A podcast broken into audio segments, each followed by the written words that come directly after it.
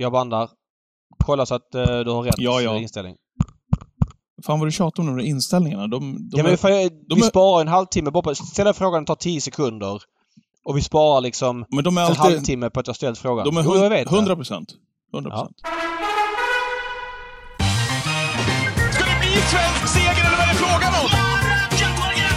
What the horse, what the driver! Välkomna till Travpodden, en vecka där det ska eh, handla mycket om trav och för din del också David som ska ut till Solvalla både fredag och lördag. Det här ska ju bli häftigt med V75-finalerna framför allt då. Mm, ja, men det har blivit en... Eh, eller blivit, det har väl alltid varit en höjdpunkt men eh, jag tycker finaler, finalomgångarna såklart, som många andra, är roligast. Tyvärr så har det varit lite lägre utdelningar om man ser det kanske till en 5 till 10 årsperiod just under finaler. Eh, men lik förbannat skitkul. Eh, åka ut på Solvalla, träffa folk. Eh, nu under pandemin så har det varit en hel del nya ansikten också på Solvalla och kanske flera av de gamla har, vi- några har försvunnit och det är lite tråkigt ju men är jättepeppade på, på lördagen. Men även fredagen ska jag säga. Solvalla kör ju V64-tävlingar på fredag men man kör en sån här Elitloppsmenyn ska avsmakas i kongressen och Jaha. eh, ja men alltså det kan man ju Ja tycka vad man men, vill om. Men, ja men bra grej känner jag Ja, spontant. men jag spontant. gillar... Alltså, det är väl inga superlopp på fredag men eh, man får väl gå dit och stötta tycker jag lite grann också. Det är väl trevligt att gå på trav och trevligt att kongressen har öppet en, en sån fredag. Mm. Eh, jag har inget bättre för mig på fredag. Sverige spelar mot Tjeckien på torsdag, Valla fredag, Valla lördag, sen jag till Portugal på söndag. Det blir helt perfekt. Åk och dra till Portugal med kosan. Eh, Ja, vad härligt. Ja. Ja. Eh, vi ska åka, åter- återkomma till V75 här om en liten stund som vi ska eh, kika igenom såklart. Förra veckan, vi kan väl ändå landa in där förra onsdagen också, lite grann med sky- skymundan utav den här travpodden i alla fall. Admiral As som vann före Diamanten och de övriga där på vallen när det handlade om Dartster Fs lopp. Vi spelade ju in vår podd eh, i tisdags förra veckan, dagen före alltså. Vad, vad tänker du nu? Eh, men jag tänker att Admiral As eh, var väldigt bra. Eh, framförallt så visade han upp startsnabbhet som han inte har visat upp tidigare. Eh, Örjan är ju lurig där att det finns ofta en växel eh, med hästarna och nu vet han inför den här säsongen att det finns om det behövs. Det kommer ju viktigare uppgifter snart. Han slog det där gänget väldigt enkelt och han är ju en av de mest spännande hästarna vi har i Sverige för att han kommer underifrån och är så pass osynad. Mm. Ja, jag, jag ser jättemycket fram emot att se honom i de största loppen och han är ja, men verkligen en av de ja, men, eh, fem, sex hetaste till Elitloppet, tveklöst. Ja. Ja, men så, är- så är det ju och, så har han ju väl visat ända sedan han drog igång karriären. Vi har ju pratat mycket om honom såklart, men eh, där han ju ja, men antingen vann eller galopperade. Eh, nu är han ju liksom på väg att stabiliseras, eh, Admiral As. Och det behöver han göra också när, det, när han kommer upp i, i eliten här, men det, var ju, det känns som att det var länge sedan han galopperade nu faktiskt. Så att, Ja, eh, men Örjan har inte varit speciellt orolig. Han har ju en svag punkt eh, lite så här vid starten och jag tror inte... Jag, jag tror så här att om Örjan kommer behöva ladda med honom, säg i tio starter här framöver så tror jag att han kommer galoppera någon av dem på grund av att han laddas. Men det får ju vara värt att testa det och chansa för att eh, det går ju inte att köra med samma marginaler som man gjorde Nej. i bronsdivisionen utan det måste vara lite tajtare. Eh, vi ser det även positivt i loppet. Diamanten som tvåa. Visst, fick en bra resa och så vidare men det var kul att han fortfarande fungerar väldigt bra. mm. Eh, Milligan School kördes passivt, klar för finalerna då som är på lördag. Det kan man väl förstå lite grann att man väljer fjärde in före Mm. dödens Mm. stora frågetecknet i loppet. Verre Kronos sprang och bröt, tog sig knappt framåt och sen var tidigt slagen. Det var inte så bra. Man blir väl aldrig klok på Verry, eller? Fast jag tycker ändå att det var länge sedan han... Alltså att han galopperar är en sak. Eh, men att han är så här dålig som han var. Nej, det tycker inte jag han ska vara liksom. Han fick ett halvtufft lopp och det är klart att han i det läget inte slår Admiral As i en årsdebut. Att, utan han ska ju ändå hålla anständigt som, ja, men som trea. Låt vara att diamanten smiter förbi på innerspår men, men nu så dalar han väl väl mycket tycker jag och där tror jag att de är lite oroliga. Eh, det är klart att man behöver, Säger inte att dömer inte ut honom för året men, men, men det var ju ingen positiv årsdebut. Nej, men det är lite samma med Verre Kronos känner jag också. En av de mest starkast lysande stjärnorna vi väl ändå har, med tanke på den kapaciteten som man vet att det finns inombords. Känns ju fortfarande, han tjänar sju miljoner, att det fortfarande finns någonting att plocka ut där. Det låter ju märkligt att säga tycker jag. När han har kommit upp i åldern och varit med Nej, i men och tävlar, men du förstår vad jag det. menar. Det finns fortfarande en polett där ändå. Ja men absolut. Eh, samtidigt är det en häst som är åtta år nu. Eh, han har ju gått många tuffa lopp. Om man jämför med Who's Who som också är åtta år så tror jag att Who's Who känns relativt sett mer obrukad. Mm. Nu var Who's Who med eh, kanske hårdare som fyraåring och var en derbyt. Eh, och, gjorde väl nästan ingenting som treåring. Men han känns ju väl också relativt obrukad, tycker jag. Så här, Ja, rent känns- kapacitetsmässigt hos Ho. Ja men Who's Who känns mer obrukad tycker jag. Ja. Jag vet inte om jag har rätt eller fel här. Eh, Verri, för att vara åtta år, absolut att det finns mycket kvar men ja, eh, rimligt att tro att han inte är lika bra som där på hösten som sexåring när han slog Cyberlane från dödens i, i en V75 guldfinal på Solvalla där på hösten eller vann SM och Müllers och de här loppen. Då var han ju sjukt bra. Mm. Så att, eh, och förra året fick han vinna eh, var det Sundsvallloppen Trott han vann? Han vann ju något storlopp förra året i alla fall. Så att, eh, ja, vi får se lite grann vad som händer med V. Kronos i år. Men han, det där var ingen årsdebut som, som eh, kändes positiv. Nej. Jag vet vad du gillar när jag kör, eller när man pratar efterhandare på V75. Det är ju så förbannat lätt med resultaten i hand, men ska man inte... Alltså, jag blir helt knäckt. Man ska ju ha sju rätt i lördags. Ja, Alltså- ja men det är såklart eh, lätt i efterhand. Ja, men alltså, jag, jag, jag tänker så här på Twitchen när vi satt där tillsammans med alla, eh, där klockan 13.00 i lördags. Mm. Det här borde vi väl ha ringat in? Vi dissar ju Hulken Sisu lite grann i Och jag, och jag dissade ju Beartime, men fick ju... Ja, men ni var ju emot mig där då, så att det var väl... Ja, absolut. Absolut. Mm. Ja, nej, men sen så gick vi lite grann på den här nian i, i V75 2, Velten Sarowski, som var jättebra. Men där var ju problemet att Fighter Wang var lika bra. Det är klart, ja men det är klart, det är inte, men det är lätt i efterhand som sagt. Från, så här på förhand, och det Herakles visst, den spikar väl man på de flesta Mm. systemen. Men, men då, jag tycker det är lite jobbigt att spika Namanga Bo också. Hon var ju ändå Men det gjorde du Eh, väl? tre- Du spikade väl när man Ja, på en lapp. Ja, men på ja. 34-procentare. Eh, jag ville ha en lite lägre spelarspik som komplement till Odd Herakles för att det liksom Mm. skulle, inte skulle bli eh, för stor, för många rader med jackpot Ja, på femmorna. Eh, nu är det ingen garanti för att jag sätter den ändå. Nej, men du fattar Eh, vart jag vill komma. Vi hade ju Ja, ja, Stensson absolut. tidigt i resonemanget, vi hade Fighter Wang, vi hade Oracle Tile. Vi trodde ju Mm. ehm, ja, men att definitivt vi var ute och garderade ju eh, favoriten i första, eh, Maestro Crow. Och var ju tidigt ute på Oracle Tile. Ja, nej, ja, men det, verkligen. det är som det är. Det, ja, det gav bra. Ja, punkt slut. Ja, var det, ja, men vi kan väl ta någonting också Odd Herakles där. Eh, man provade ju med Todin, men eh, som väntat då, eh, så var han numret mindre. Eller numren Jag mindre än Odd tyckte faktiskt det var en ganska dålig styrning av Tom-Erik Solberg. Eh, Jag tycker att han, ja men så här, jag förstår inte varför han, han kom ju med ganska hög fart och då satt Todin utvändigt. Eh, Nu blev det så att han, han la sig i rygg på Todin och när han låg där så blev det som att Todins kusk um, Vidar Hoop han kunde dra på, alltså han kunde hålla inne Odd Herakles fart så att han väntade med att köra till så att Solberg inte hade den här farten längre. Mm. Och då var det lättare för honom att svara. Hade Solberg styrt på i tredje när han hade farten för att där på rakan så är det inte så jobbigt att gå i tredje. Då tror inte jag att Vidar Hoop kan växla tempo och svara så snabbt. Jag kände i ingående av sista sväng om Hera- Odd Herakles torskar nu så tycker jag det är en kass styrning av Solberg. Att han liksom Mm. men att det blev sådär i det läget för han kunde utnyttja farten bättre och kört till ledningen för att även om Hoop ville svara så kan inte Todin springa de tempona som, som Odd Herakles kan där. Nu är ju hästen helt otrolig. eh, Vinner ändå från Ja, döden. han hade väl kanske det i tömmarna också. Han kände väl kanske Ja, att, det, är att det möjligt. fanns där. det är möjligt, men det är en onödig risk. Han kört Ja. till spets och kunde han dirigerat loppet därifrån och, och vunnit kanske lite enklare. Mm. Nu är hästen helt otrolig och får väl gälla som förhandsfavoriten till segern i Elitkampen, väl, säger Mm. jag. Utan att ha koll på de finska kallbloden vill jag säga. Jag vill, jag, egentligen vill jag inte fastna eh, vid nästa ämne, men jag måste ändå ta upp det, för vi, vi sitter och pratar om eh, hur drivningen ser ut nere i Frankrike och den ser ju för jävligt ut på många håll, även om det är många som också sköter det väldigt snyggt såklart. Eh, och där det ser bra ut. Men när man sitter och tittar på upploppen i Norge där man inte får använda körspö, men alltså, vill vi Nej, ha det här det i Sverige? Vill vi ha det här i Sverige?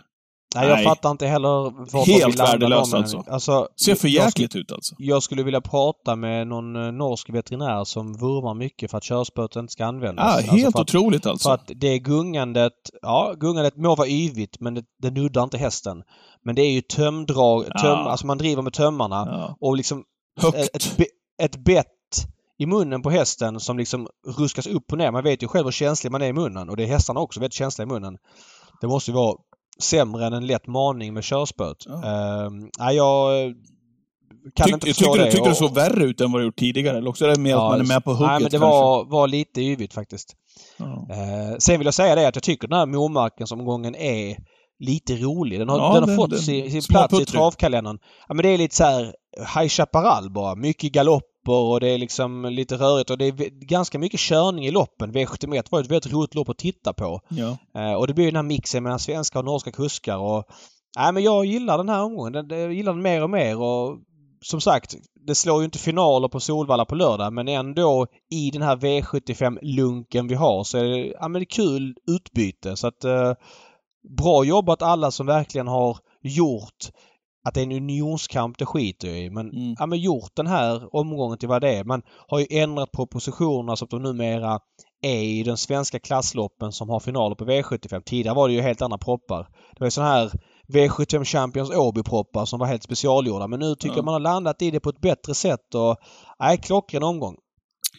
Absolut, Ehm, så är det. Eh, vi eh, går in på veckans gäst väl, eller ska vi göra så här först, innan vi går in på veckans gäst? Eh, vi kan väl landa in också bara ett Nant här också, som är klar för eh, Elitloppet.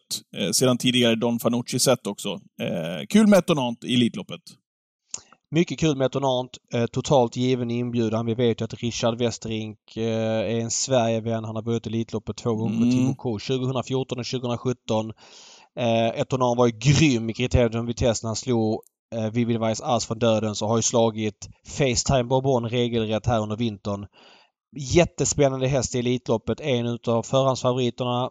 Eh, ja men given inbjudan. Finns inte så mycket mer att säga. Jag tycker det skulle bli skitkul att han är klar redan så han kan matchas mot Elitloppet. Ja, eh, verkligen. Nu läser jag också, eller jag har läst här i eftermiddag på Trav 365, eh, där man snackar om Perfetto.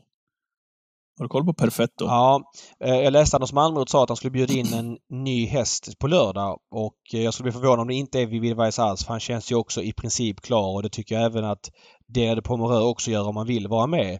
Perfetto var ett nytt namn för mig. Jag har inte haft koll på honom. Det är en kanadensisk sjuårig vallack Mm. efter Majestic Sun. Tjänas har knappa 7 miljoner svenska kronor. Ja, 100 000 dollar så att det var. Eh, han eh, har blivit årets häst i Kanada två år i rad.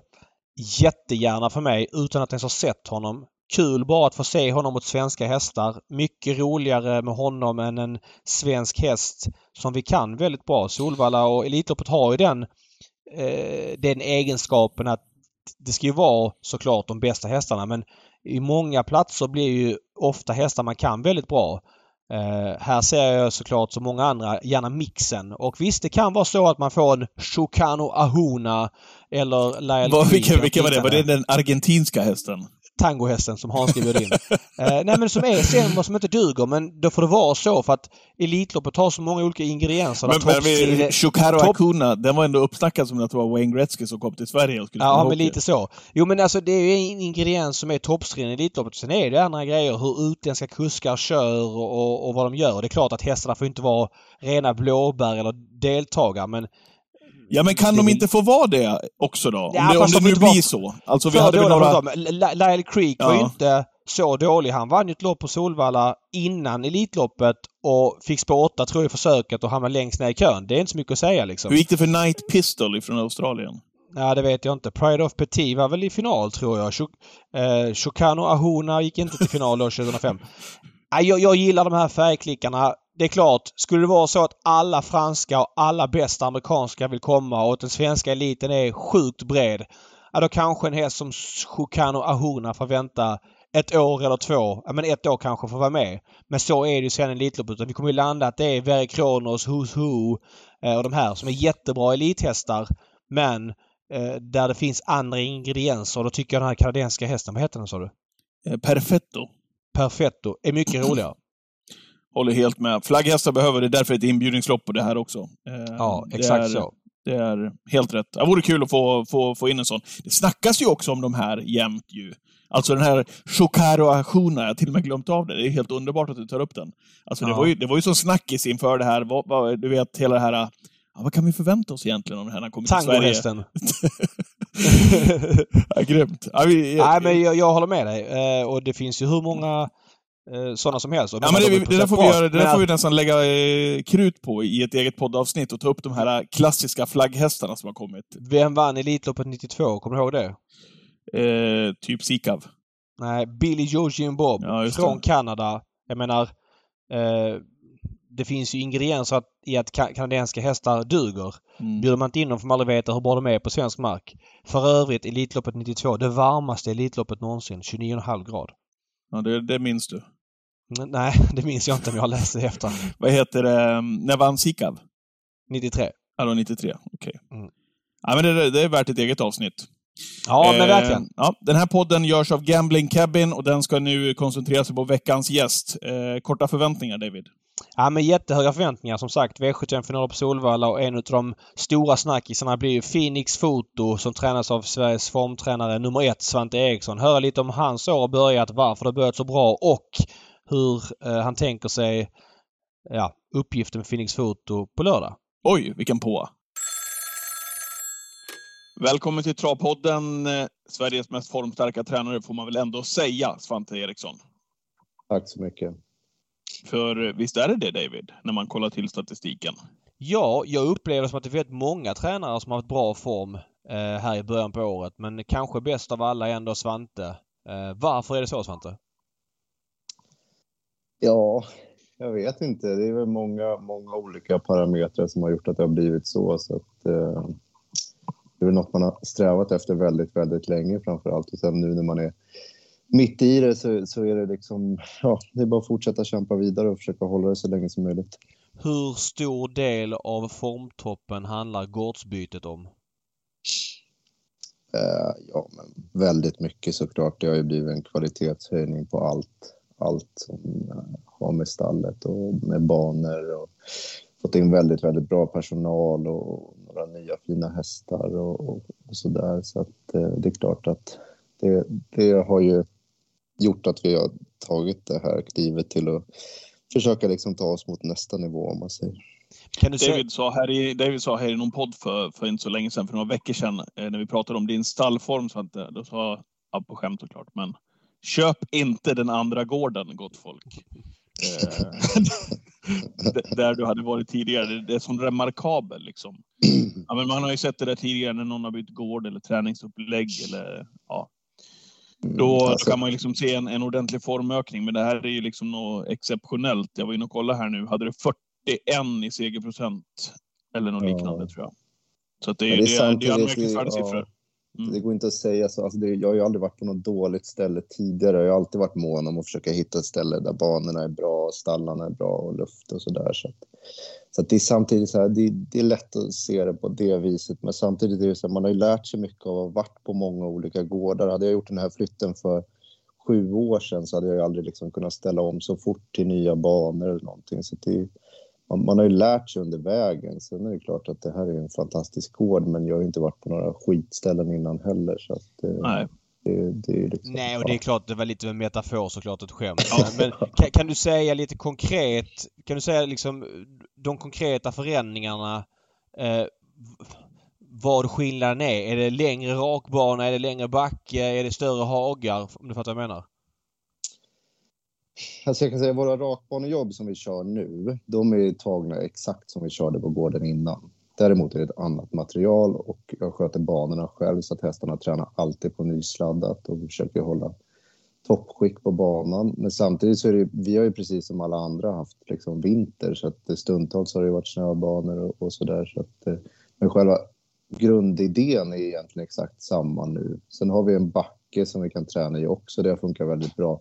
Framförallt på de äldre som, som kanske de som jag hade med mig från tidigare stället. De har kunnat tända till lite, ja, men både mentalt, eh, att det är lite roligare att springa i backen och, och även ja, att de har utvecklats i, i styrka och sådär, självklart. Så Ja. själva, själva grundidén är egentligen samma, så det är inte så att vi har ändrat så mycket i träningsupplägg eller någonting. Men, men, nej, men jag tycker det, det gör mycket också att vi har väldigt eh, kompetent personal. Det är ju brist i hela Sverige liksom, på hästskötare. Men hade du inte det tidigare då? Jo, men vi var färre där. Okej. Det var lite mindre rörelse och det blev på ett annat sätt. Här är lite större rörelse, jäkligt dukt, duktigt folk. Liksom. Så att det, det är väl allt, allt hör ju till. Du, du är på Hans-Ove Sundbergs gård. Var är den rent fysiskt? Eh, den ligger ju i Nykvarn som ligger väl en kvart från Södertälje ungefär. Okej. Okay. Och tidigare var du? Eh, Bergagård eh, i Eskilstuna. Okej, okay, okej. Okay. Så hur långt um, geografiskt blir det för dig att flytta? Tre, fyra mil? Ja, fyra mil. Vi bor ju fortfarande kvar i Eskilstuna så vi pendlar mellan så det är inte så långt så. Då. Ah, okay. När det går så här bra Svante, märker du av någonting eh, när det, när det kommer till hästägare? Alltså ringer det oftare? Är det fler häst, äh, hästägare som vill lämna sina hästar i träning? Hur, hur märker du ut av det? Alltså inte så extremt. Det är klart jag har fått in några nya hästar och så där. Men det blir ju framförallt så blir det ett lugn. Man kan jobba lite med lugn och ro för att jag menar alla hästägare blir lite lugnare när de ser att hela rörelsen fungerar. Liksom. Så att, mm. Även om deras häst kanske inte är på topp i ett lopp så, så litar de lite mer på, på, på att, det, ja, att det fungerar för hela stallet. Så det, det ger ju ett lugn när det, när det går bra och då blir det lättare att jobba. Liksom. Och sen, så, sen är det klart att det är kul att det kommer in lite nya hästägare och sådär men jag, jag, har ju faktiskt varit med om att det gått bra förr också, även om ingen tror det.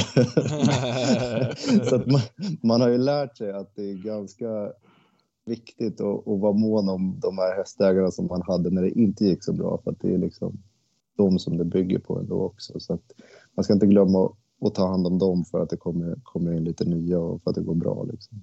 Du har 33 hästar på listan. Är det ett antal som du känner att du är nöjd med? Ja, jag tror vi kommer väl gå upp på 35 den här veckan. Okay. Eh, vi har tillgång till 45 boxar i stallet. Eh, men som det är nu så är jag ganska nöjd om vi ligger här runt 35 och det beror ju mer på att eh, just som jag sa personalfrågan, det viktiga är att ha bra personal som tar hand om hästarna så att det är klart att vi skulle kunna utöka lite till i hästantal men då gäller det också att ha det, då gäller det att få tag i personal så att det täcker. Det får inte bli att de här skötare vi har nu som gör ett jättebra jobb får alldeles för mycket jobb helt plötsligt för att det rinner in en massa hästar och Nej. kvaliteten sänks. Utan vi ska ju hålla det här. Liksom. Men hur det är klart, om du skulle öka då till 45 då som du säger är maxtaket där som du kan ta in. Det innebär ju ja, men en skötare i praktiken till och då vill det ju till att det är kvalitet där också. Annars är det ju precis som du säger, det kommer in fler hästar men behåller samma skötarantal så är ju risken att kvaliteten ja, men på allt man gör går ner. Ja, och sen så det är liksom inte bara en skötare till, det är ju liksom en grupp och som ett team som jobbar ihop så att det måste funka, grupp, gruppdynamiken och allting. Så, ja, allt påverkar allt. Men eh, det, det där, ja. vi har haft många tränare i den här podden. Eh, vi gör väl vårt 94 avsnitt och en röd tråd har varit skötarbristen. Hur gör du när du rekryterar en skötare? Ja, men som jag har haft nu så har jag bara haft tur i och med att det, jag hade ju Agnes då, min sambo, som jobbar och skött våra fina hästar här de sista åren och eh, hon följde med och sen så har jag en kille som jobbar åt mig som också är duktig. Sen fick jag ju in två väldigt rutinerade skötare som, som blev kvar efter Hans-Ove och, och en, en ung kille som är duktig att köra och sådär. Så att jag kan inte säga att jag har gjort något bra jobb i rekryteringen utan det, det har varit mycket flax. Däremot eh, så tror jag ändå, för det, det, där har vi inte hört David när vi har pratat om, med, om hästskötarna och bristen. Just det som Svante var inne på här, att det gäller att få ihop ett team. Det pratar man ofta om när det handlar om lagarbete eller när det handlar om fotbollslag som man ska bygga ihop när man ska ta in eh, spelare eller hockeylag. Det är sällan man hör det, precis så som du sa nyss, att ja, men det är inte bara att ta in en skötare för att vi ska in med tio hästar till, utan det ska funka hela teamet. Hur mån är du om just det? För det tycker jag inte man hör speciellt mycket om man pratar om travstall.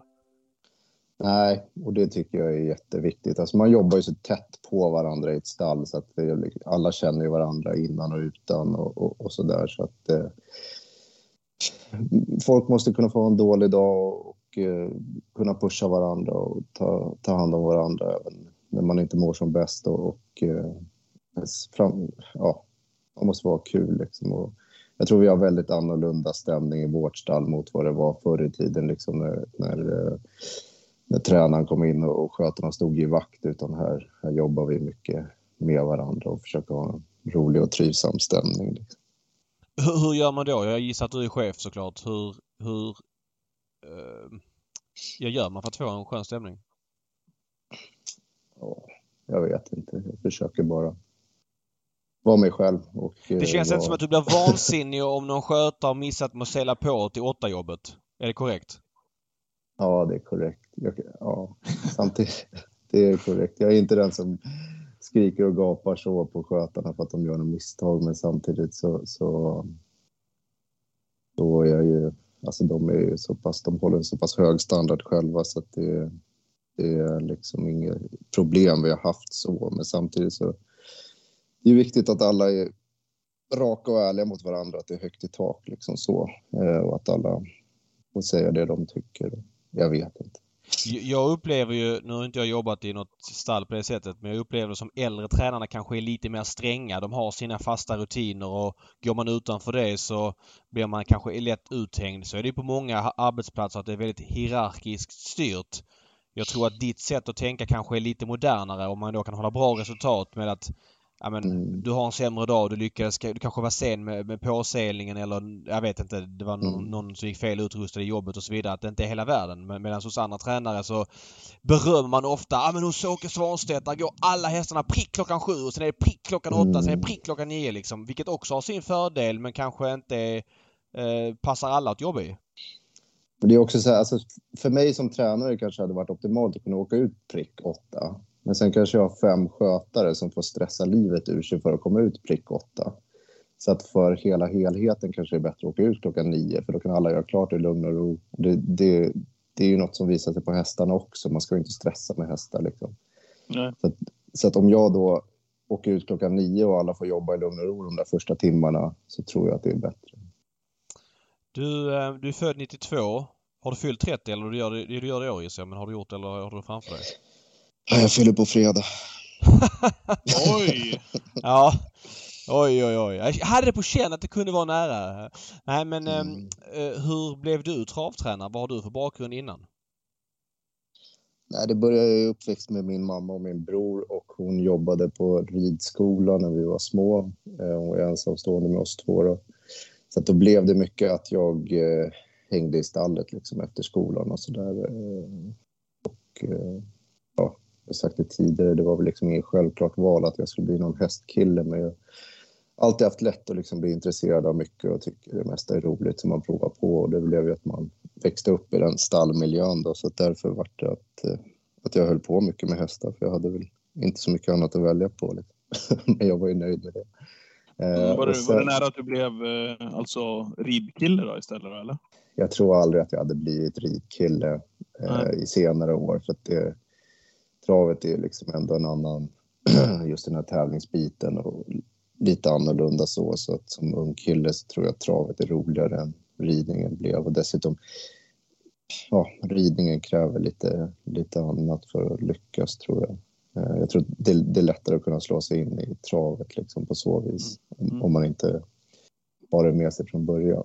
Men sen i alla fall så träffade min mamma då en, en eh, gubbe som heter Mats Holmstedt som är hovslagare och jobbar på Solvalla fortfarande och kört amatörlopp och, och varit amatörtränare och sådär själv. Så att, eh, det var när de var tillsammans som, vi, som jag kom in på, på travet just då. Sen, Okej. eh, sen körde jag ponnytrav och sådär under skoltiden och sen efter när jag skulle välja gymnasiet där så bestämde jag mig för att inte, att inte, att inte jobba med trav fullt ut då, utan jag ville ju, ville ju satsa på, på något vanligt jobb om man säger. Jag var duktig i skolan och så där så att jag ville ju ha en bra utbildning.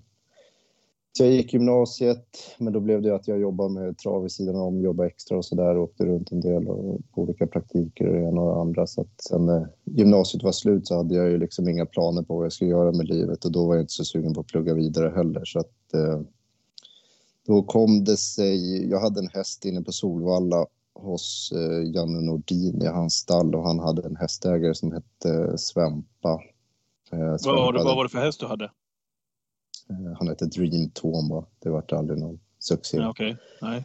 Men eh, då, då blev det att Svempa valde att satsa på mig och tyckte att, eh, att jag kunde dra igång och träna hans hästar. Så jag började med de tre hästarna på, på listan och sen så... Vad höll du till då? Då var jag i Märsta på Lundsgård. Okej. Sen lånade jag ihop lite pengar och köpte två hästar till och fick någon till i träning så jag började väl med sex hästar där i träning redan som 19-åring och, och det var väl lite... Jag hade ju ingen licens då utan då var jag fortfarande lärling. Sen hade jag väl två lärlingsår där jag körde rätt så mycket och började komma in i, i kuskandet. Men sen när jag var 21 så tyckte jag att det var dags att bli tränare så att då gick jag proffstränarkursen och, och tog ut licensen. Okej, okay, vilken ovanlig bana. Det är, menar, att vara 19 och, och redan då vara tränare, det kan ju inte vara jättevanligt. Jag vet inte om du har hört det någon var det tidigare? Nej, och fan vad befriande när du berättar också Svante, att man kan, man kan ta den där vägen om man vill, orkar och känner att man brinner för någonting som man tycker att det är kul och att man inte är infödd i travet liksom på det sättet med att ha en ja, framgångsrik pappa eller någonting som är travtränare, tycker jag. Hatten av. Men jag skulle, alltså skulle jag rekommendera någon som är yngre så skulle jag inte ta den vägen utan jag skulle satsa hårdare på att ha en riktig lärlingskarriär innan man blir tränare. Så att det, det, det, så här i efterhand så blir det onödigt lång väg att vandra tror jag. Mm. Um, ja, jätteintressant. Men du är Stockholmskille från början va? Ja, jag bodde i Bagarmossen som ung. Hur hamnade du i Eskilstuna? Alltså var det liksom den förra gården som tog dig dit eller? Ja, exakt. Exakt så var det. Sen har jag även hästägare här från Eskilstuna och så, så det kändes som ett bra, bra läge att flytta till Eskilstuna. Känner du att du har landat i, i någonting nu? Det är inte så att du saknar att bo i Stockholm? Eh, nej. Det där är inget jag reflekterat över. Nej, okay. det kanske vore mer lämpligt att bo närmare gården som det känns nu. Då. Och det, det är Eskilstuna som är närmast gissar jag, med Nykvarn. Avståndet dit va? Vad sa du? Ja, Eskilstuna är närmare gården än vad Stockholm är va? Nej, det är väl ungefär hugget som stucket skulle jag säga. Okej, okej, okay, okay, så du skulle rent hypotetiskt kunna mm. bo i Stockholm eh, avståndsmässigt? Ja, det skulle jag kunna göra. Så om jag... Då är det inte säkert att du bor kvar i Eskilstuna om fem år om du har kvar den här gården, säger vi? Nej, det tror jag inte att jag kommer göra. Var bor du då? Ja, förhoppningsvis någonstans. Bagarmossen? ja, nej, då blir det någonstans i närheten av gården. Okay. Jag har inget direkt sådär som kopplar mig till Stockholm längre heller. Eh, så att, eh, men är det för ja, långt? Men... Är Eskilstuna för långt eller varför vill du lämna Eskilstuna? Ja, för att det är för långt. Det är för långt, okej. Okay. Ja, nej, det var intressant du. Ja, eh, när, när, när du berättar den här historien så är det ju spännande tycker jag ändå. Kan du reflektera över hur, hur pass bra det har gått nu då? Även om du sa att du har gjort något bra år tidigare också, även om man inte kan tro det. Men det, det ser man ju på siffrorna att du har. Men utan tvekan så går det mot ditt bästa tränarår hittills i din eh, karriär i alla fall. Kan du ja, men reflektera över den här resan du har gjort själv också? För när man, när man ser på tvn så är det ofta Agnes där som står där och blir, blir segerintervjuad. Och frågar vart är Svante någonstans? Ja, men han är hemma och fixar gården och banorna och ja, trixar eh, på hemmaplan. Har du tid att eh, ta det lite lugnt och konstatera att det går bra nu? Ja, alltså det är svårt det där. Man strävar ju efter att det ska gå bra hela tiden och sen nu när man är mitt i det, då, är det liksom, då tittar, blickar man ju framåt. Så det är ju sällan man liksom sitter och känner sig så jävla nöjd. Eh, det blir ju det blir också en press i att det har gått så här bra för att man vill att det ska fortsätta. Och liksom, så att, eh, det är väl inte så att jag sitter och känner mig nöjd. så. Liksom. Okej. Okay. Men du känner dig så pass trygg att om hästarna inte skulle leverera på den här nivån de har gjort ja, den senaste tiden här, att du, att du kan fortsätta med samma koncept och känner dig trygg i det? Det är lätt att, ja. man, att man vacklar om du förstår vad jag menar, att man liksom ska hitta på något nytt då. Ja, men just i hästarna så känner jag mig trygg och det, det har jag gjort tidigare också och trott på det jag gör liksom och fortsatt jobba därefter. Så att, eh, just där känner jag mig trygg. Men sen, eh, klart det är som jag säger, man är snart 30, man måste mogna lite mentalt också. det gör du på fredag när du har passerat den gränsen. Ja, exakt. Du passar på och njut innan du passerar gränsen för att det blir ett helt annat ok över en som människa när man har fyllt 30. Helt plötsligt har folk förväntningar på en. Innan det ska man bara lalla med gott samvete. Ja. Exakt. Ja, exakt. Du, i, i den här podden brukar vi primera eh, de tränarna som kör lopp själv. Uh, mm. ja, men vi, det är kul med mixen tycker jag, att det inte är, det är samma kuskar varje lopp även om såklart catchdriverna fyller sin funktion och är viktiga. Uh, vad säger du om det? Du kör ju lite grann. Du har kört um, tre lopp i år, vunnit ett. Hur tänker du runt det? Alltså det har varit ganska skönt nu i vinter i och med att det varit så mycket med flytt och omställning i verksamheten och allting så har det varit skönt att kunna fokusera bara på, på träningsbiten. Eh, och jag känner väl egentligen inte något så här jättesug över att jag vill köra mycket mer eller, eller tycker det är kul. Däremot så tycker jag att det är viktigt att kunna köra dem själv i loppen för att känna på dem och, och kunna utveckla hästarna. Eh, det behöver inte vara att man kör dem jämt men jag skulle egentligen behöva köra lite mer och det kommer jag säkert göra framöver också för att kunna hålla en lite högre nivå som kusk så att man i alla fall är hygglig. Liksom. Då behöver man köra en del för att hålla igång det. Just Mm. för att kunna känna på dem i lopp när det behövs. Fattar. Så Okej. att du, du, kör, du kör lite under 100 lopp sista åren. Är det tanken att kanske gå över det i år då? Nej, det är nog lite för lite. Jag skulle kanske inte i år, eh, Nej. men kanske senare. Jag tror att det är en förutsättning för att kunna bli riktigt bra att man är hygglig som kusk också. Ja. Mm. ja ju Du, eh, stallet här, åldersstrukturen på, på hästarna här. Du sa att det var två hästar på väg in här. Eh, vilka är det? Är det starthästar eller, eller kanske du sa? Eller vad, vilka hästar? Mm, Ja, den ena är en, en fyraåring som har gjort några starter så att den räknas ju som en starthäst och sen så är det en eh, treåring då som är ostartad. Okej, vad är det för fyraåring? Eh, hon är efter Bold Eagle, har väl inte rosat marknaden så här långt så att Nej. jobba med henne. Ja, Okej. Eh, när du ser till åldersstrukturen här, är det eh, ettåringar här på väg in? Vet du någonting sånt? Eller hur ser, hur ser det ut liksom underifrån om man, om man säger? För just nu har du en, två, tre, fyra, fem två, tvååringar på listan va? Ja, Eh, och, och några fler treåringar. Hur ser, hur ser du på det där? Eh, nej men det är klart att jag skulle behöva jaga på fler ettåringar till, till nästa år och att man kanske ligger runt 10 i alla fall till nästa säsong. Eh, det Mm. är väldigt viktigt. Och sen är det också, då, då kanske det blir att man gör det. Tidigare så har jag alltid kört in dem själv och, och skött upp träningar och så sj- själv och även tagit in inkörningar åt andra för att få det att gå runt och sådär. Men eh, det stallet som vi har på den gården vi är nu, det är mer ett tävlingsstall som jag ser det. Så det kan ju bli att man försöker få in lite mer ettåringar men, men lejer ut de här första månaderna då, eh, som är väldigt viktigt och mycket jobb. Men jag tror att eh, det kanske vore bättre att göra det någon annanstans än, än att riskera att eh, starthästarna blir sjuka för att det kommer in unghästar. Ja, precis. Mm, mm.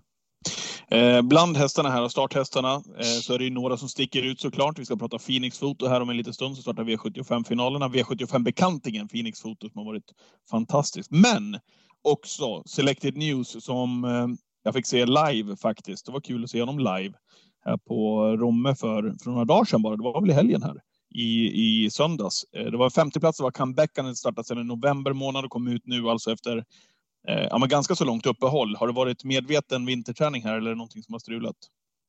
Nej, det har egentligen varit medveten vinterträning och den har gått eh, helt fläckfritt vinterträningen så att vi hade ju väldigt höga förhoppningar inför i söndags men eh, han var ju inte alls bra då så att det är klart att det var ju Okej, var du besviken med prestationen? ja, verkligen. Okej. Eh, Ja.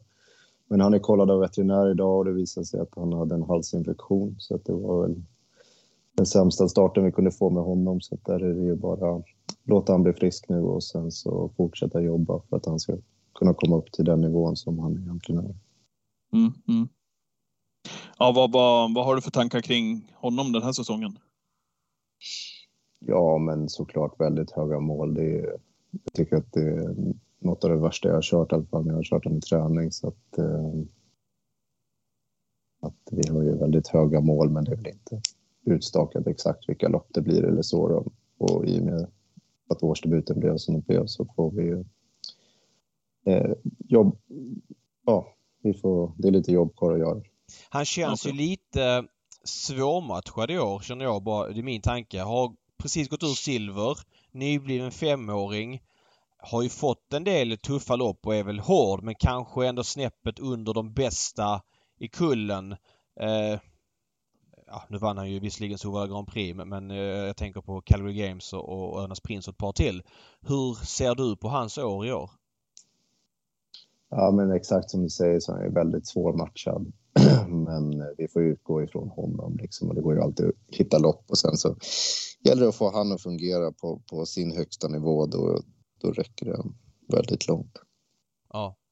Mm. Ja, ruggig Okej. häst alltså. Eh, Mm. Om man säger så här, det, det, det är tråkigt att prata om nu med tanke på att han inte var frisk i, i comebacken. Men hade du, hade du den närmsta planen utstakad för honom här egentligen? Om han hade presterat så som du hade velat? Eh, nej, utan vi ville ta det här loppet för, för att liksom ha något att jobba vidare på. Så att, eh, Okej. Det var inget planerat framåt. Nej, nej. Eh, andra hästar i, i stallet. Eh, som sagt, vi har, har Phoenix Foto här om en liten stund. Är det några andra som sticker ut bland starthästarna tycker du? Eh, som, Ja, Gordon, Gordon, som du känner lite extra för. Gordon Brodde till exempel, Ja. precis som du var inne nu på David, som var favorit här på V75 nyligen till exempel. Ja, men Gordon Brodde, det är ju en ruskig kapacitet i honom. Eh, han är ju snabb och stark som få, men han har ju, han har ju svårt med den mentala biten och eh, mycket handlar om att bara få han att fungera liksom så. Hade han haft, eh, haft eh, psyke som en riktig topphäst så hade det helt klart varit det. Men det är väl det som är emot han och kommer, kommer ju göra det svårt för att ta en steg för att bli en riktig topphäst. Liksom. Okej. Men, men hur ser du på Gordon Brodde? För han har ju vunnit och startat ganska mycket över långdistans. Alltså vilket fack sätter du in honom i? Och så fick man se honom på Romme, apropå live då, när han kom ut här och vann på 12,5 åkandes för Petter Lundberg. Mm. Såg fantastisk ut den gången över 1600.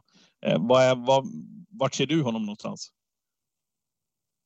Ja, det kommer ju bli att vi kommer bara liksom få kanske starta medel och längre distanser för att det, det, det där loppet på han gick ut och bara stänkte runt och var hur, hur fin som helst. Det, det är sånt som sätter sig på huvudet i starten efter förmodligen. Så att, eh, därför blir det svårt att matcha eh, Okej. i sådana lopp, i alla fall med tanke på var han är mentalt just nu. Sen hoppas man att, att det skulle utvecklas, men, men eh, skulle han kunna få med sig den biten så jag menar 1600 meter barfota runt om och sommarbana då, då kan det gå undan. Liksom. Men då gäller det att han klarar av det mentalt. Så att, det blir att vi får börja om lite och, och köra han bara i ryggar och, och eh, eh, försöka bygga därifrån.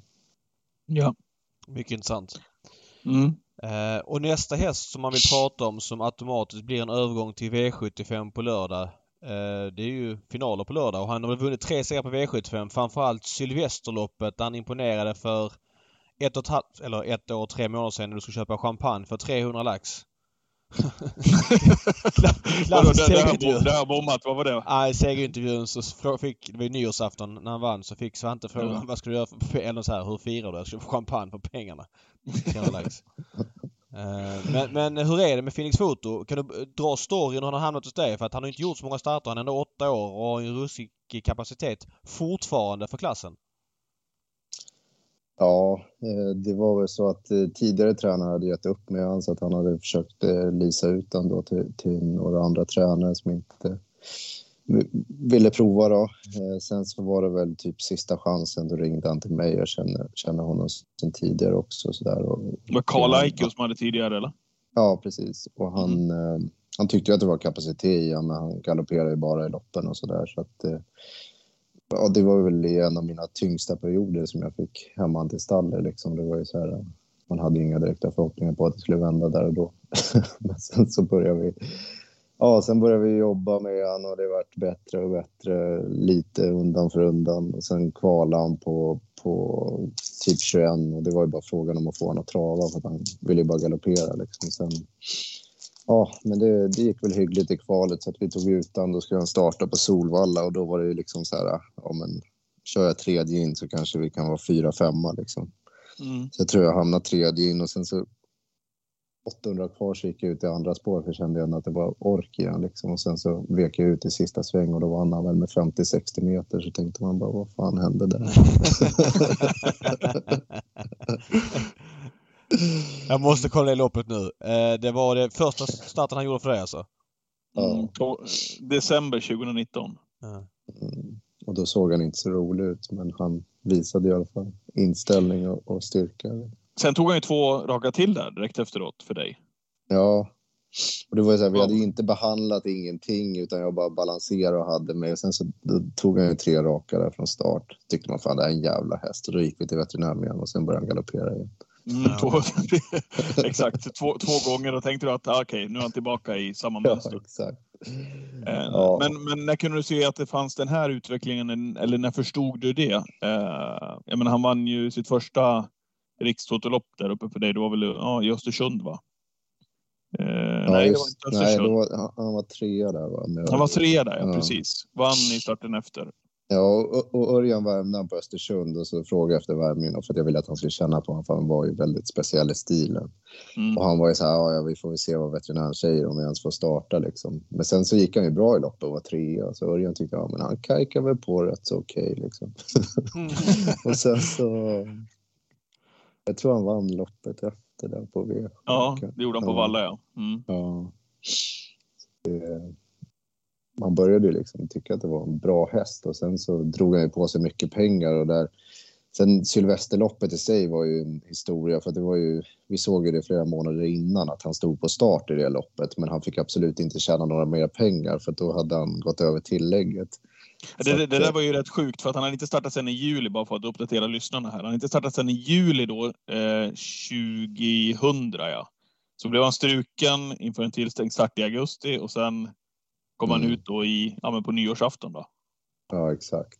Så att det var ju bara att träna och träna inför det.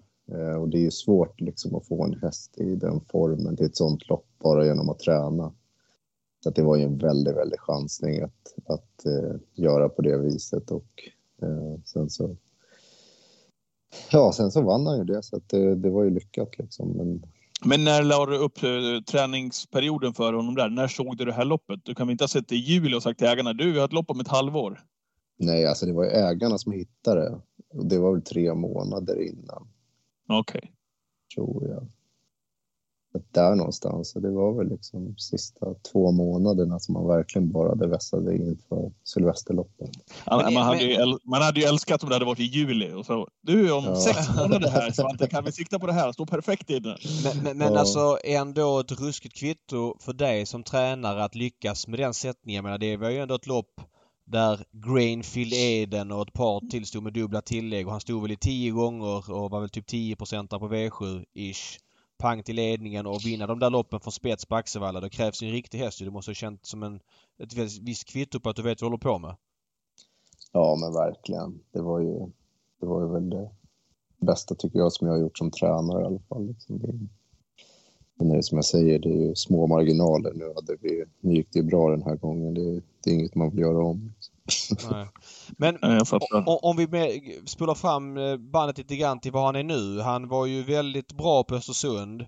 Men det var ju ett lopp där det var snöstorm och kändes som att han kanske bara joggade ifrån dem och sen så var ju insatsen på Bergsåker eh, något i hästväg när han gick i Ja, den tredje var sjuk. varv. Den var sjuk. Eh, kan du säga lite grann om hur han tog det loppet?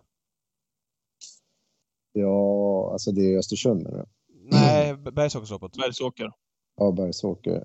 Eh, jo, men jag tycker att eh, sen vi flyttade här i december så han har ju egentligen gjort fyra lopp i år. Så det började med att jag körde han själv i debuten och han har liksom blivit en helt annan häst sen den här flytten. Jag menar, han drog på sig mycket pengar förra året och då vart man ju lite så här, kanske börja nå taket. Men sen flytten och de nya banorna och det här så har ju han verkligen höjt sig och börjat få med sig aktionen ordentligt och då kan han ju liksom leva ut i sin fulla potential. Så att eh, de här loppen han har gjort i år har han ju varit ruskigt fin, fint i ordning och det känns som att han eh, ja, efter Bergsåkern tog ju det loppet bra också. Eh, sen så senast då så startade han ju på Åby där och då gick han med skor och allting runt om och gjorde en jättebra prestation inför finalerna nu då. Så att, eh, det känns ju som att han har hållit sig på, på samma höga nivå under, under de här fyra starterna i år i alla fall. Var du hundraprocentigt nöjd med honom senast? För det lät ju på Örjan inför som att loppet han fick på Bergsåker var ganska tufft. Örjan visste om att det var finaler om två veckor och kanske inte ville köra så offensivt utan Sweetman fick bestämma i, i ledningen. Sen var ju känslan lite grann att eh, Unico Broline avslutade så fort han inte riktigt kunde hänga på sista biten. Vad säger du om det? Nej, och det är väl bara all heder till Unico Broline. Det var ju hur bra som helst. Jag menar Phoenix, han, jag tror han gick så här 7-8 sista 500. Så att, han kunde ju inte hänga på honom helt enkelt, men eh, jag var 100% nöjd med Phoenix i alla fall eh, och hans prestation. Och eh, jag tror ju att hade vi gjort lite mer i, i balansen och så, så hade vi ju varit närmare, eh, närmare Unico Broland i mål, men vi hade väl inte vunnit den gången. Men nu på, Nej på lördag är det ju helt andra, helt andra lägen på dem. Liksom. Och vi ska säga det. att uh, Unico Broland var sjukt bra den här dagen. Jag tror det var 08 och 2 sista 800 i spåren. Så att, och, Mm. Mm. Jag ville bara sätta det i ett sammanhang. Var Örjan också nöjd med honom senast? Ja, han var jäkligt nöjd. han var, han var sådär Örjan-nöjd. Ja, fattar. eh, och nu på lördag då, V75-final, silverdivisionens final. Spår 5. Första gången med jänkarvagn någonsin, alltså barfota bike på honom. Det är full eh, maxning. Vad känner du runt det? Ja, och det, det har ju blivit att vi har haft eh, de här finalerna som ett mål och eh, då har jag ju verkligen velat spara på grejerna. Eh, han har ju gått med fast huva och, och skor och vanlig vagn så att det känns ju bra att vi har sparat det och, och nu ska vi göra allt för att han ska vara precis så bra som möjligt på lördag. Sen är det inte säkert att man lyckas med det men, men det känns i alla fall kul att vi har det kvar och att vi, vi ska göra allt för att han ska göra sitt bästa lopp på lördag. Men Är det, är det de, de, de, också? ja, ja, precis. Fortsätt. Mm. Ja. Det, det var dit jag skulle komma. Barfota alltså. Det är i bike på. Är det några andra ändringar också alltså, som vi behöver ta med Ja, oss? det är ryckhuvan. Det är ryckhuvan, okej. Mm. Eh, Oh, wow. Det händer ju ibland att det blir lite för mycket när man gör alla förändringar på en gång. Det känns ju som att om man som spelare ska värdera den typen av info så är det ju intressant när de är kanske lite mindre spelade. Eh, Det här är en häst som har funkat väldigt bra. Eh, Är det någonting du, jag ska inte säga rädd är fel ord, men är det någonting du kan känna eh, finns där att det kan bli liksom för mycket för honom? Ja, men så är det absolut. Det är en chansning, men samtidigt så vill jag inte känna efter loppet att eh, vi två av målfotoslagna och inte har gjort allt vi kan. Liksom, utan då, då satsar jag hellre för att vi ska göra allt vi kan och sen så lyckas det inte. Då har vi i alla fall gjort vad vi har kunnat och ibland måste man ju chansa lite också. Mm. Eh, orkesmässigt och jobben och sådär, är han 100% där du vill? Absolut, han gick sitt sista tuffa pass idag och eh, det kändes jättebra. Vad, Det ska bli kul, och, kul att följa verkligen. Eh, vad, vad, vad, riktigt säger, jäkla vad, säger din feeling totalt sett? Nej, men eh, den är väldigt bra. Ja, det, behövs, det, behövs, det behövs inte så mycket mer kanske. Eh, eh, om vi ska bara eh, flytta steget här innan vi avrundar. Om vi bara ska flytta ett steg till. Från där du precis beskrev här, liksom att du skulle bara, du körde tredje invändigt där i första loppet och undrar vad fan som hände när ni fick lucka när du vann, när du vann med halva upploppet där. Från det datumet fram till det, där vi sitter och pratar här idag, är det den här som duger i gulddivisionen här framöver också, tycker du? Eh, ja, det trodde man inte då, men det tycker jag ju absolut nu. Eh, sen vill jag bara förtydliga, jag lämnar absolut ingen klartecken för att han ska vinna på lördag. Nej, men jag det, menar, jag, alltså, jag har nej, väldigt nej. respekt för konkurrenterna också och eh, det kommer ju liksom inte bli någon lek så. Nej, men, men så är det Svante. Det, det är bara pucken som inte själv fattar att det är trav det handlar om. Ja, Man, vi från sidan vill ju veta din känsla. Sen får Ja. vi själva bedöma det utifrån vad de andra säger. Du kan ju bara prata om din häst. Vi kan ju inte Ja. skicka fram en mikrofon till dig på lördag. Vinner din häst loppet eller Nej, vad tror du? nej, Men jag har inte kört de andra elva. Hur fan ska jag kunna veta det? Så, att, så du pratar om Hur, hur häst. tror du att han öppnar med de här ändringarna? Ja, han har ju öppnat bättre här på slutet. Det var det jag skulle fråga också. Vad har du för känsla om, om det? Känslan är ju att vi aldrig riktigt har tryckt iväg han ordentligt från start, men jag tror att han kan öppna väldigt bra.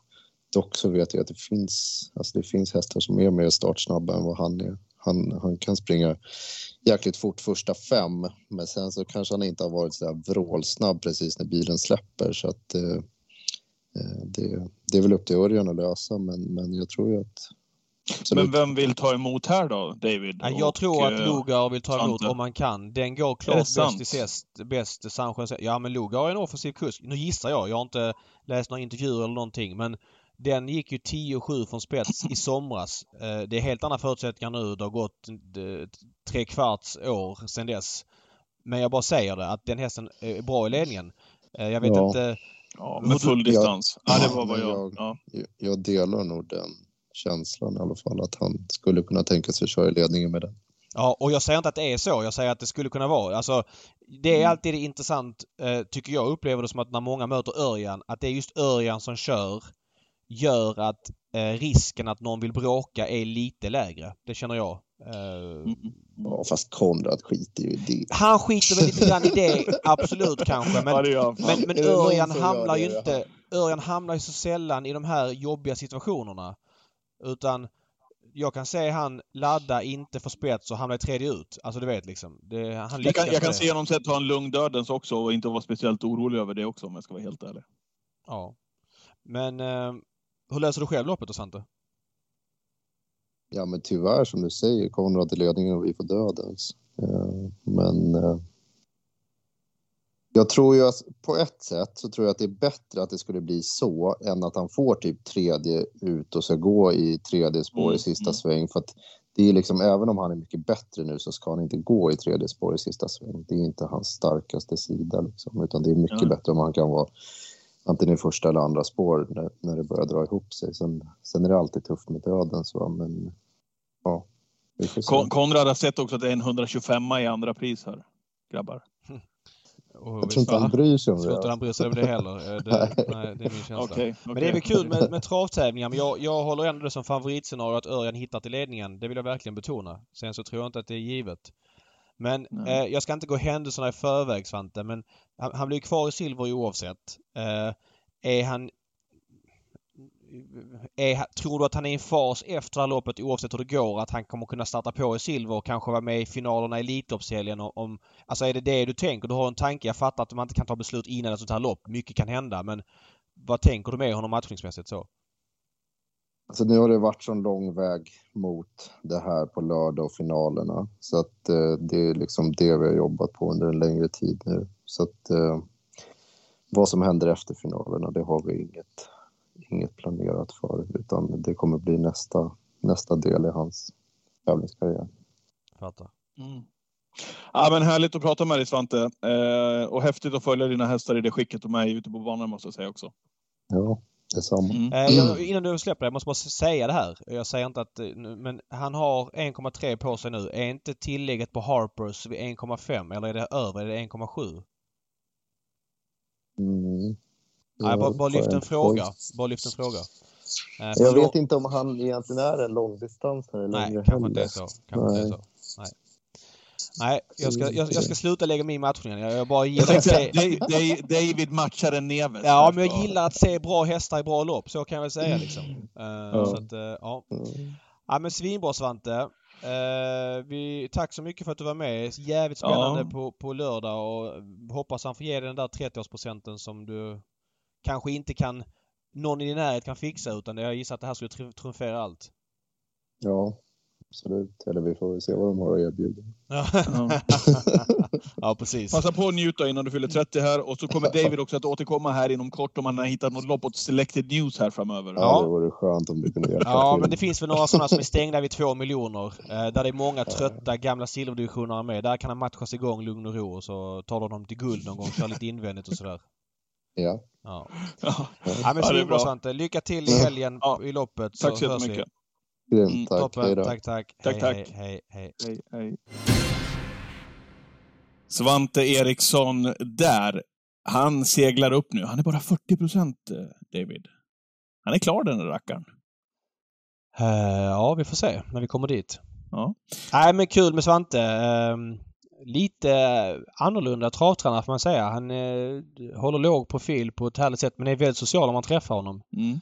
Så att, eh, Han var väl social här i podden också? Jo, jo, nej, men, nej det jag menar. Men han håller låg profil i media. Han Ja. jag tycker inte han syns så mycket. Trots att det har gått så bra. Du vet, han är hemma på gården och kör traktorn och, och sladdar banan istället för att vara på plats som du sa. Och Ja. sådana grejer gör att de syns lite mindre. Men eh, Mm. ja. Eh, kul, kul att det går så bra för honom. Så, så lite mini-Tarzan. Ja, precis. V75s första avdelning på lördag. Eh, då eh, konstaterar vi att favoriten är Borups Tornado. Fick innerspår här tillsammans med Ulf Olsson. Vann ju på ett imponerande sätt senast. Mm, det gjorde han. Eh, blir favorit här och jag vet inte, är spår 1 ett plus för honom? Nej, det, han hade nog hellre haft spår 2 tror jag. Mm. Mm. Eh, kan väl absolut vinna såklart. Eh, ska inte säga att jag dissar honom men Han, han, han Lorenzo såg Bucco. väldigt fin ut senast. eh. Väldigt fin. Mm. Lorenzo Bucco, är det inte lågt med 3% på honom? Ja. Spontant. Vad säger du? Ja. ja.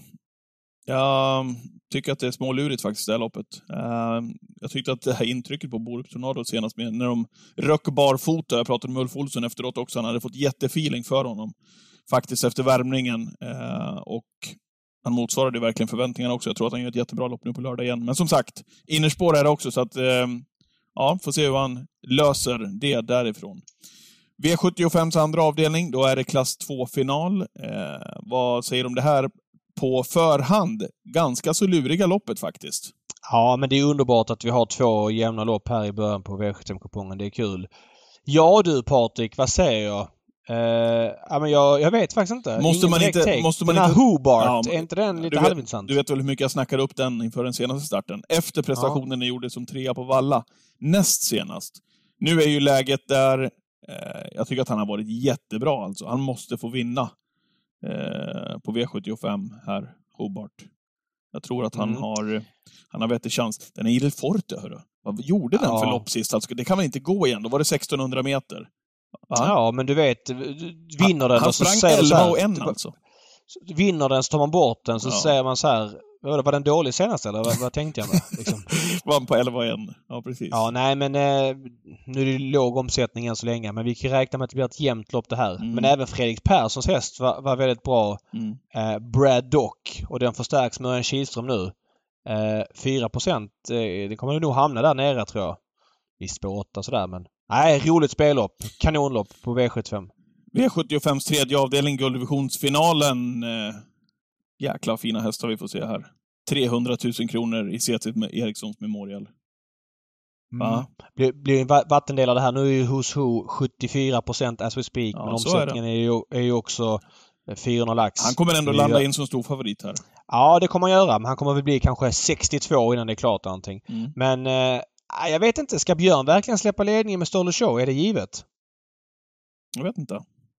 Upstate Face med lopp i kroppen. Hur bra var inte han i, i årsdebuten? Mm. Disco Volante ska väl laddas i varje fall och han Ja. kommer väl stöka till i spetsstriden. Alltså hos hos uppgift senast, alltså när han, han mötte ju ingenting där på Kalmar och det lät ju påställt. Det var ju vad det var. Eh, det skulle han ju bara gå ut och vinna. Men det går ju inte att springa på honom den här lördagen, David, för det är väl här alla hamnar. Och med Upstate Face då, med lopp i kroppen.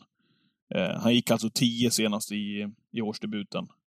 Mm. Ja, jag håller med. Ja, jag- Show var ju visserligen lite sämre senast men sk- skulle han hålla upp eller få ta över från Disco Volante så jag kan inte... Jag har svårt att säga att Björn ska släppa till Who's Who. Ehm, nej, det här loppet blir spekulativt. Om Milligan School kommer utvändigt, det är kanske den som sitter i spets. Disco Volante spetsar, släpper till Milligan School som kommer utifrån. Uh, Örjan har ju koll på det här såklart. Ehm, Mm.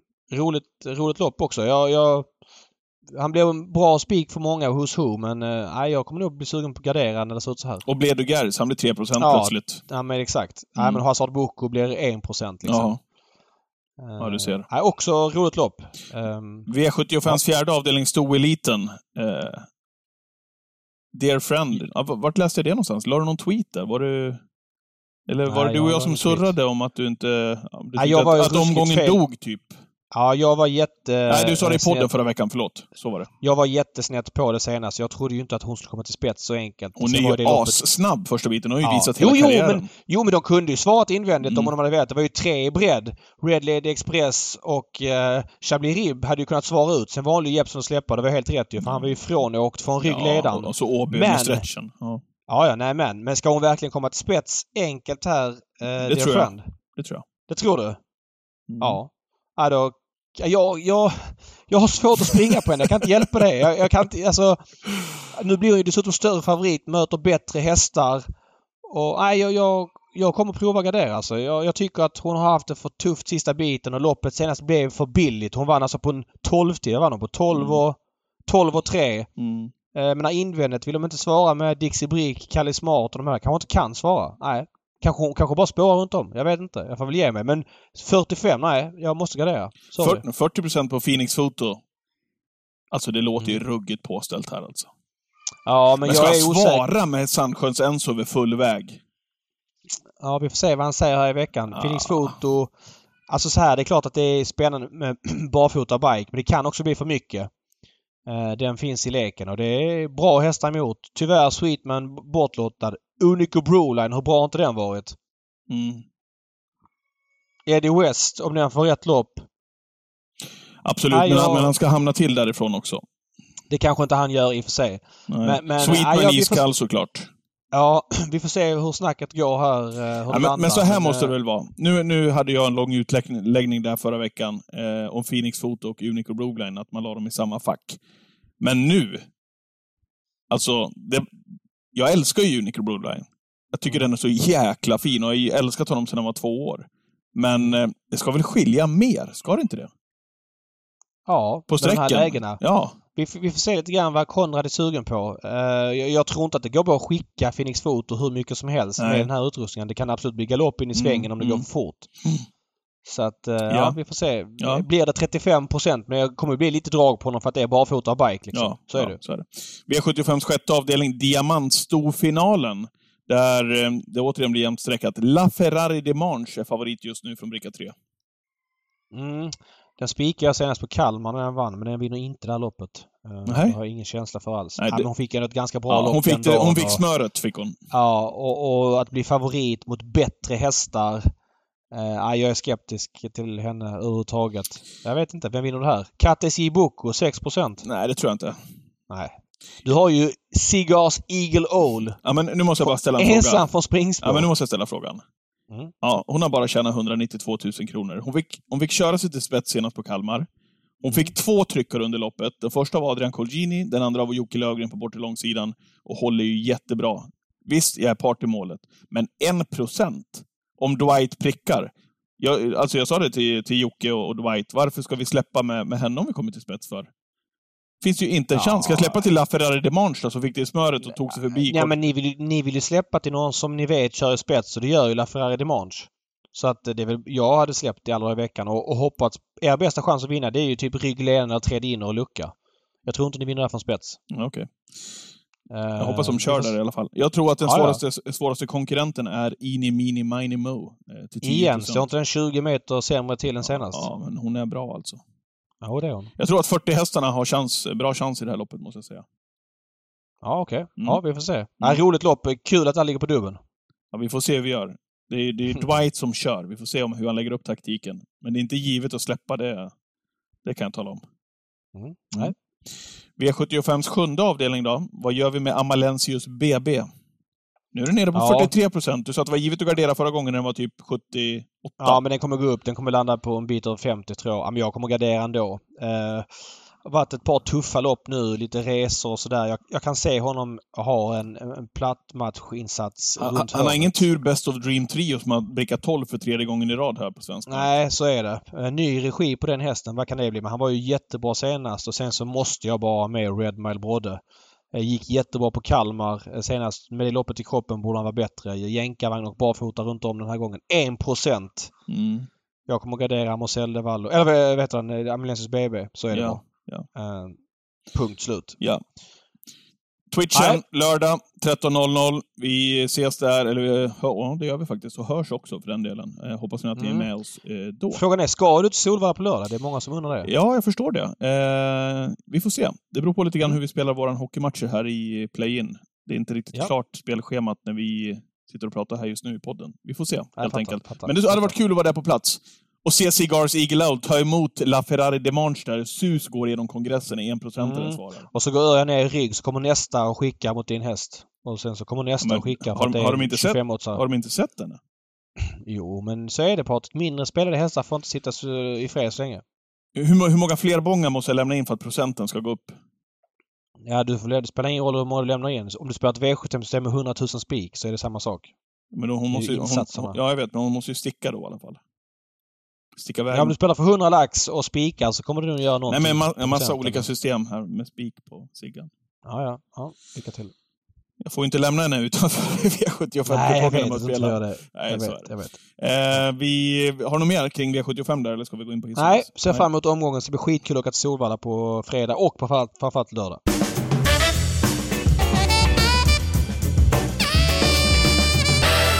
Jag följer dina fotspår, David, när det gäller hiss och diss. Jag... Eh, ja, men, eh, du var precis inne på det här innan vignetten till Ska vi inte dissa först?